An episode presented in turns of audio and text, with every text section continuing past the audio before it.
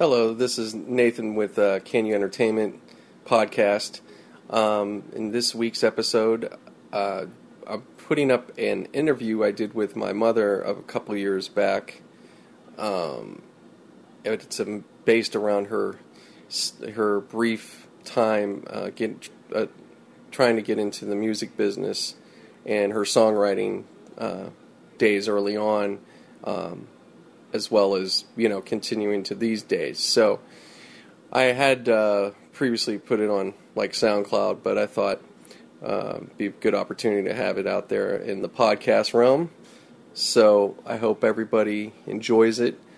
I um, I cut in uh, some songs of hers here and there, so you'll get a chance to hear what she was talking about or referencing. So, along with that being said, um, her name's Monica Martoff, and her music is available on iTunes, Amazon, or wherever you like to purchase music. Um, there's also uh, she's also on SoundCloud, um, and uh, one of her songs is up on YouTube with a lyric video. So if you do want to check any of those things out, uh, I will have the links provided on this, but um, you could go to YouTube, look up Monica Martoff, uh, Follow Your Heart. That's one of the songs. Her name is spelled M A R T O F F, the last name. Uh, Monica, just as it sounds, or as you know. Uh, so, and that goes the same with anywhere else. So you, you should easily find it. And uh, that's pretty much it. I hope everybody enjoys it. Um, again, thank you to anybody that has been listening to this podcast. Um, I apologize if the, there's been a slight break. Um, there will be consistent episodes, you know, as we go along. So please, uh, you know, just keep hanging tight and uh, enjoy. You know, just enjoy each one that comes along and share them. So that's all. So, anyways, uh, have a good week, and I'll catch you guys soon. Thanks.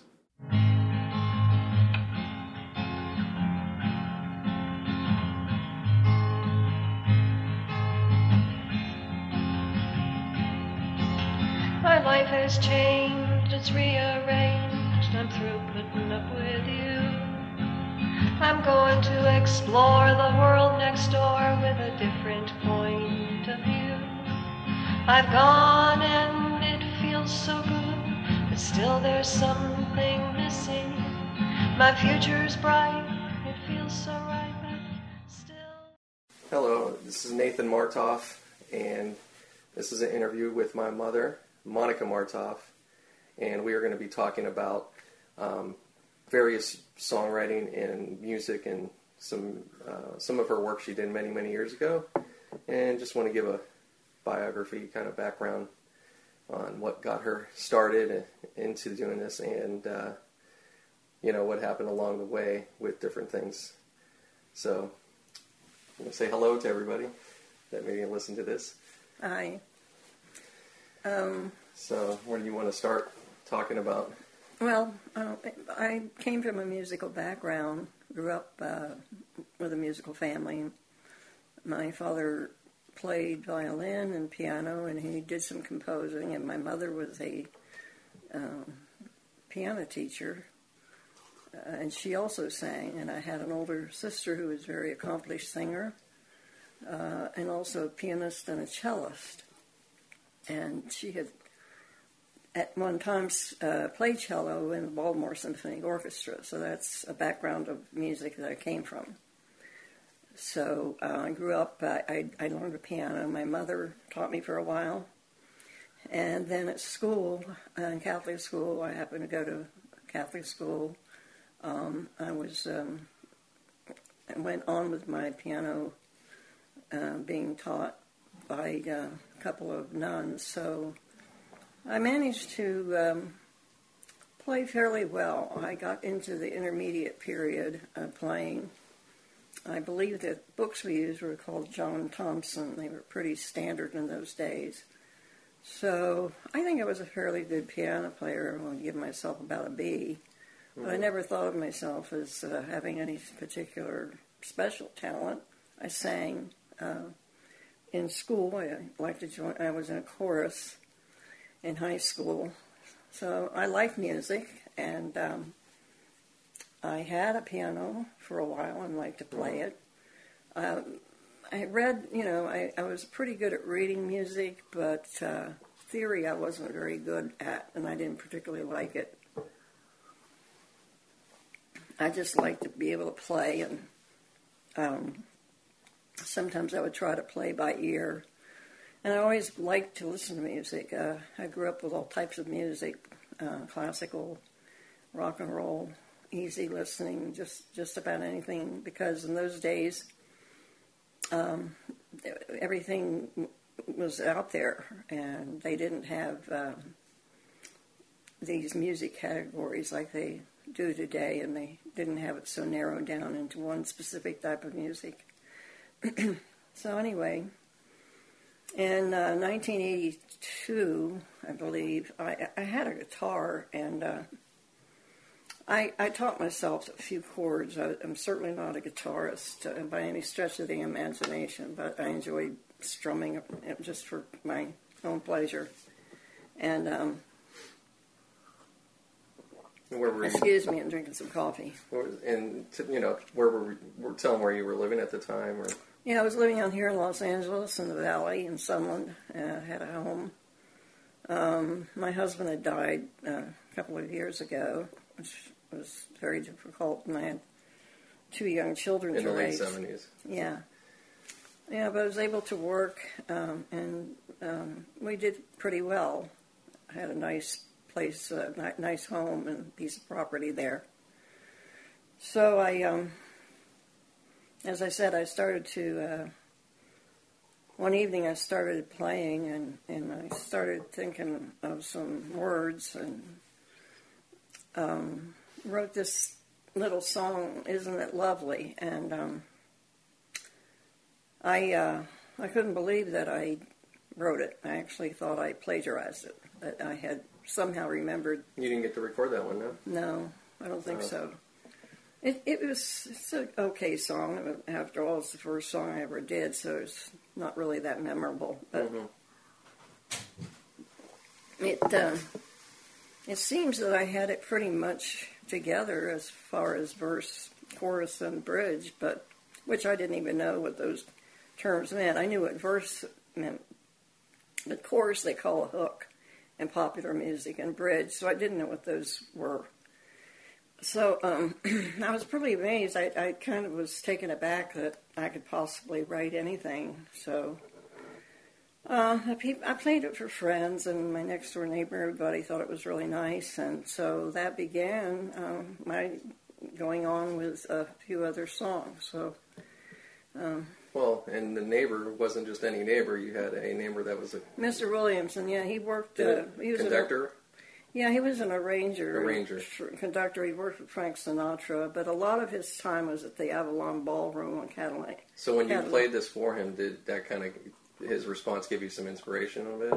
Yeah, he thought it was nice. Yeah, he was. It was a pleasant song, and I think it was most. I, I believe most people who compose uh, for the first time don't ma don't have great uh, hits. You know, it's it's something you have to practice. So I went on at the time, and I wrote um, a cut another song, and then. Um, I learned from somebody uh, that there was a place in Hollywood, on Hollywood Boulevard, and uh, uh, it was called the Songwriters Showcase, and it was ran by a couple of songwriters.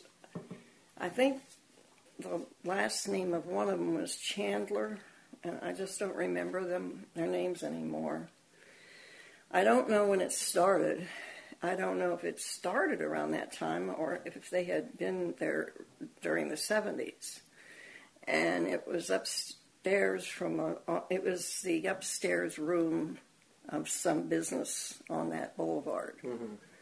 And they, if I remember, they had coffee and some refreshments and folding chairs. It was just nice because it wasn't very intimidating because you have people coming in that don't know what they're doing. You know, they they, well, they So it was like a real organic kind of yeah, place. and they had a publisher and a producer from the music industry Mhm. I don't know if they met every week or every month. I kind of think it was every week. It must have been. Yeah. And they had a thing like a Wheel of Fortune type uh, uh, aperture. You, they would take your your tape. You didn't give your name or anything. Well, at this time, what did you have anything with you? Any of those? Well. I had this song, uh, "Kids of the Universe." So this was the second song I wrote. I th- yeah, I think it was. I believe. Yeah, I think it was. And um, I believe we Live free and play free to stay free. We're just kids of the universe. It's music, a cosmic burst. We're kids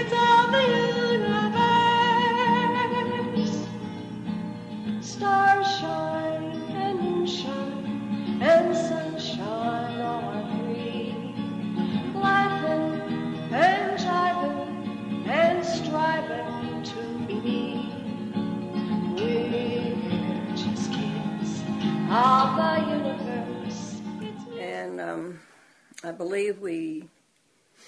Uh, no, we just put the tape and and they put it in a slot. And and how, how and where did you record it? Um, probably in my back bathroom because the acoustics were good. Wow. I found out later that other songwriters have done that. Mm-hmm. I didn't know that at the time. I mean, I just did it because the acoustics were better back there. So, um, they would they would uh, point a you know make a, a arrow spin around like they do on the Wheel of Fortune, you might say, program, and whichever place it stopped, then they would play that that uh, tape for a few seconds. Then the producer um, I, I think I think they had both on at the same time, and I think both of them critiqued the item. I'm, So they were they would basically uh, Yeah, they would. They kind would. of spin that, and then whoever's would come Yeah, up. they were usually pretty nice about it. you So your name was on the wheel of. No, no, no names because Oh, you know it's embarrassing. so if, how was it? you, How was it determined to which tape? Was Well, colors or something the like that? no the where, wherever the arrow stopped in that and there was a tape there. Yeah. Oh, okay, I got you. So they would give a few statements about it because uh, most of the material really wasn't very good. Some of it was. So if they liked it, then they would ask to see the person hmm who gave them that tape after the show. Well, fortunately, they didn't get mine because I discovered that I didn't that my my song wasn't structured very well. I felt that you know I'm not doing something right, and uh, and when I left, they had a, a billboard, and I saw a uh, ad there that. Uh, um, that said, and you know, um, for people who needed help with songs, critiquing and that type of thing, um, he uh, his name was Shelley Weiss, and I think it was twenty dollars for the session or an hour, but I believe it was for a session because I know I didn't pay him a lot of money, and I don't remember where he lived, but um, I went out there. I oh, it was Believe and Follow Your Heart. It might have been that one because that's the one I went out and played for him. I was very, very, very scared and nervous. Uh, I'm not a, really a performer. And his face just lit up when I played it. And he thought I was the best thing he had come across for the whole day or week or whatever. hmm So he, he realized I needed help with um, structure, so he began to tell me about it. And I went home. So I, I, I met with him for a few times. I wrote another couple of songs, and um, they were better. And there was one called Summer in L.A., which was a cute little beach song, more or less, because it's hard to believe now, but back then it really was the way it was there. uh, today it would be kind of ridiculous, but uh, it was a nice little timely song, and Shelley liked it. He said his girlfriend liked it, and he wanted to get some action on it, but nothing came through.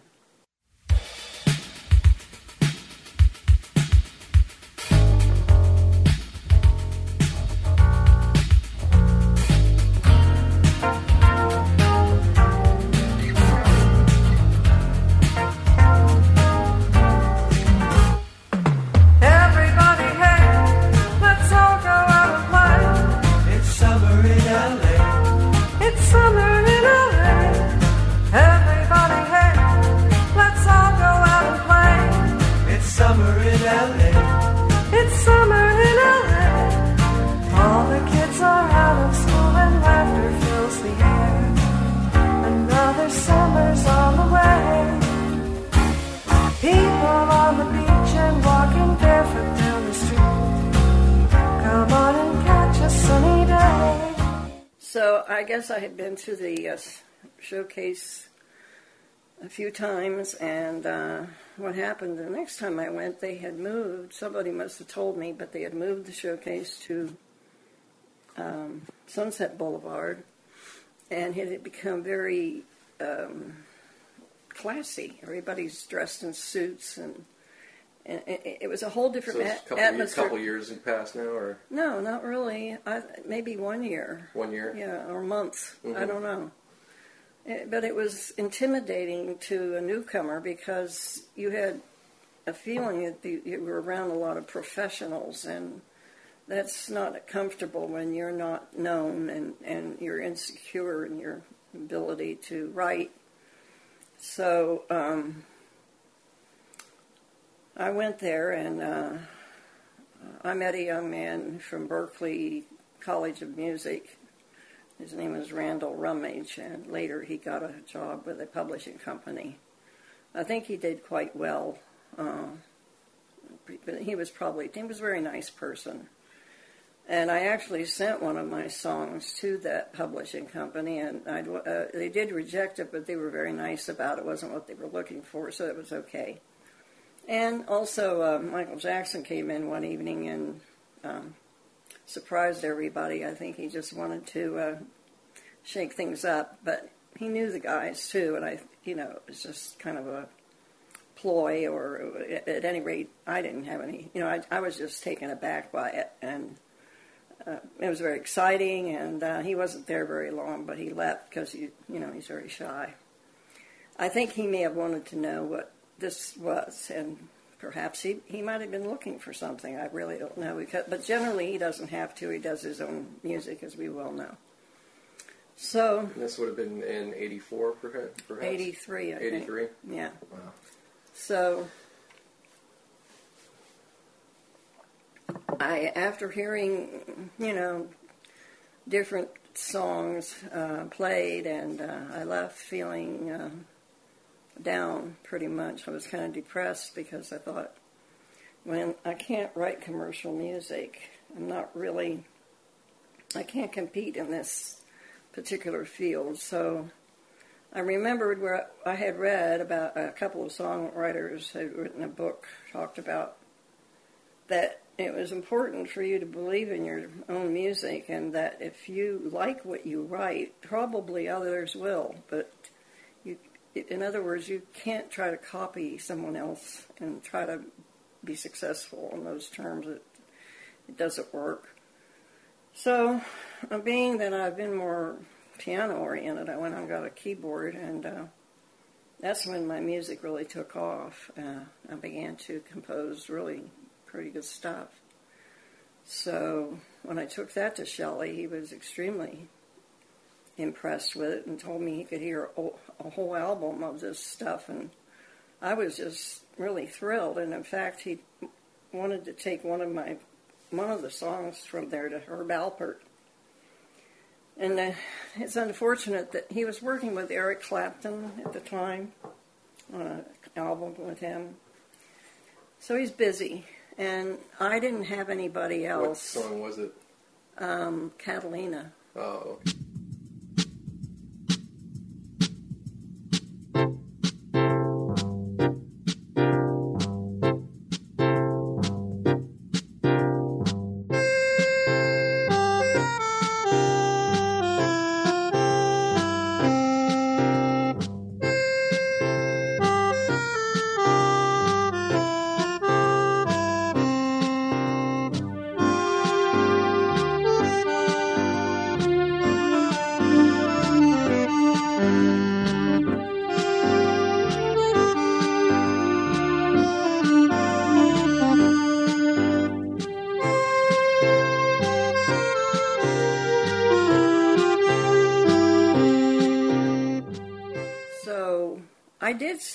other person.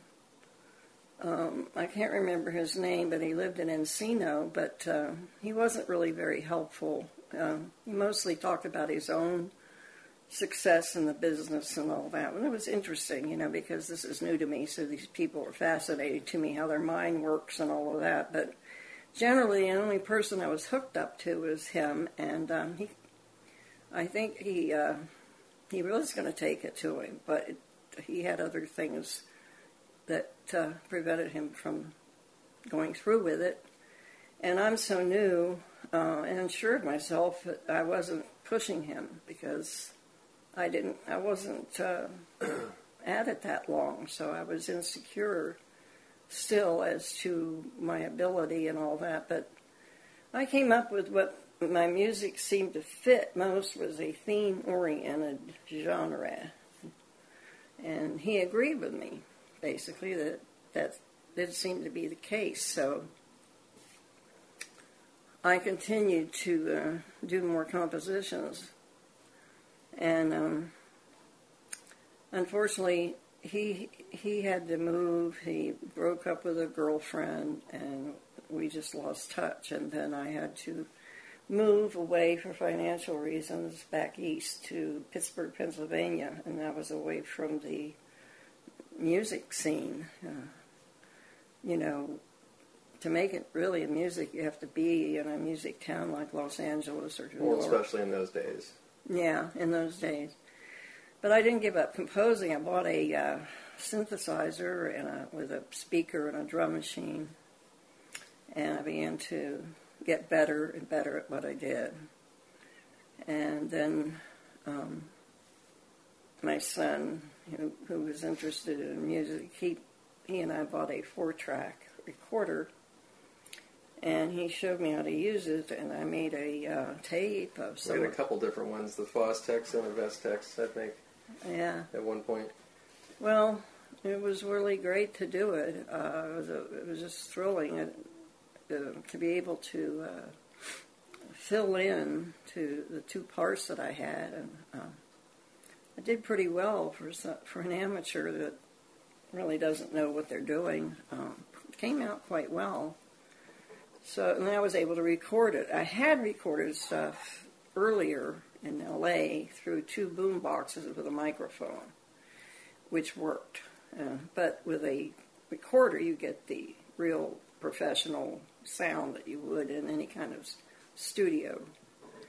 So, um, but I was not, uh, I was unable to uh, connect. I didn't in Pittsburgh, and I, it's very difficult to know how to to connect musically there. Um, they have their own. Uh, I don't know. It seems like the blue collar people sort of are country western bands, and I guess you- bands and blues. you know and back then there wasn't then, then there there- wasn't the internet. and the only that. other thing really is the classical, and they're very snobbish and cliquish. Music thing, you know, especially in the upper class people Pittsburgh, is very uh, cliquish. I, I know that from other people. So I wouldn't have, I, I wouldn't know how, except that I did go to the Pitt, University of Pittsburgh music department, and I played the tape for a man there, and he seemed to like it. He wondered how I got the sound I got, and this was on my two boom boxes and my microphone, and I wondered what he was talking about. Mm-hmm. but I must, I must have done something Yeah. different and didn't know. And he he said I should take courses at Pitt, and uh, told me they, they were having them like electronic music and stuff Uh-huh. like that. But I had to work and I had to raise my kids. So it's pretty hard to, to think about doing all that. You have to have the freedom and time to pursue that, which I didn't. Um, but over the years, I uh, off and on I would uh, still compose music. And the last time I, I did was in uh, 2005. So Yeah.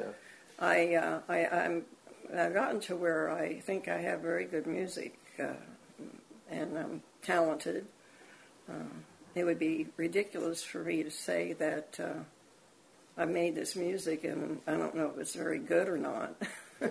So, I'm not saying it to brag. I'm, I've taken my time and really looked at my what I've done. And I, another thing I would do is I always listen back. I might wait a week and then listen to what I'd done.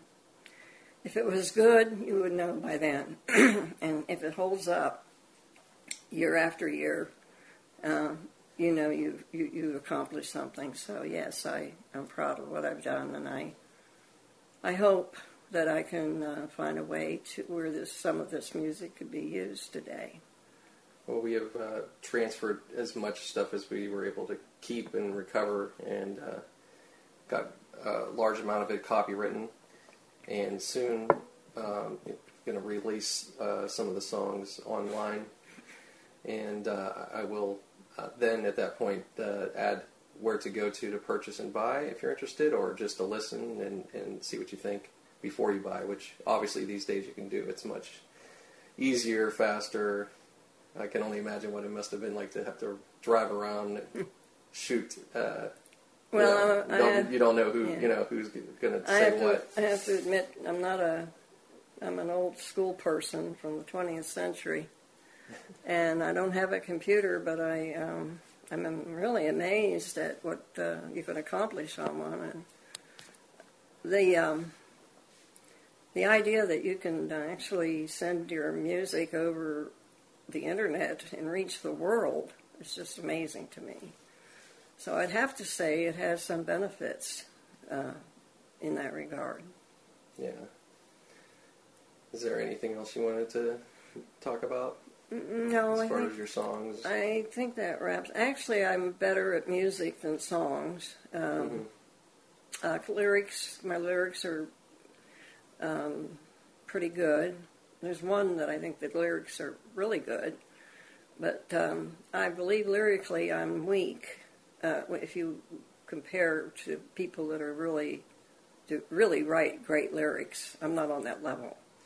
Well, I think you underrate some of those songs that were written, maybe in comparison to what you're thinking. Well, of, I don't because, know. I uh, mean, there's an awful lot of uh, over the years these little pop songs that you tell a story Well, in three the- minutes. It's pretty hard to do. When people, you think you would think it's easy, but it's not. it's not. And they make these have these great little hooks and stuff, like the Beatles. Who could? Their first stuff, you know, were just three minute songs that were just great. They had the great little tunes, the great little lyrics, that type of thing. And uh, we were all nuts about the Beatles, and still am today. And look how great they became.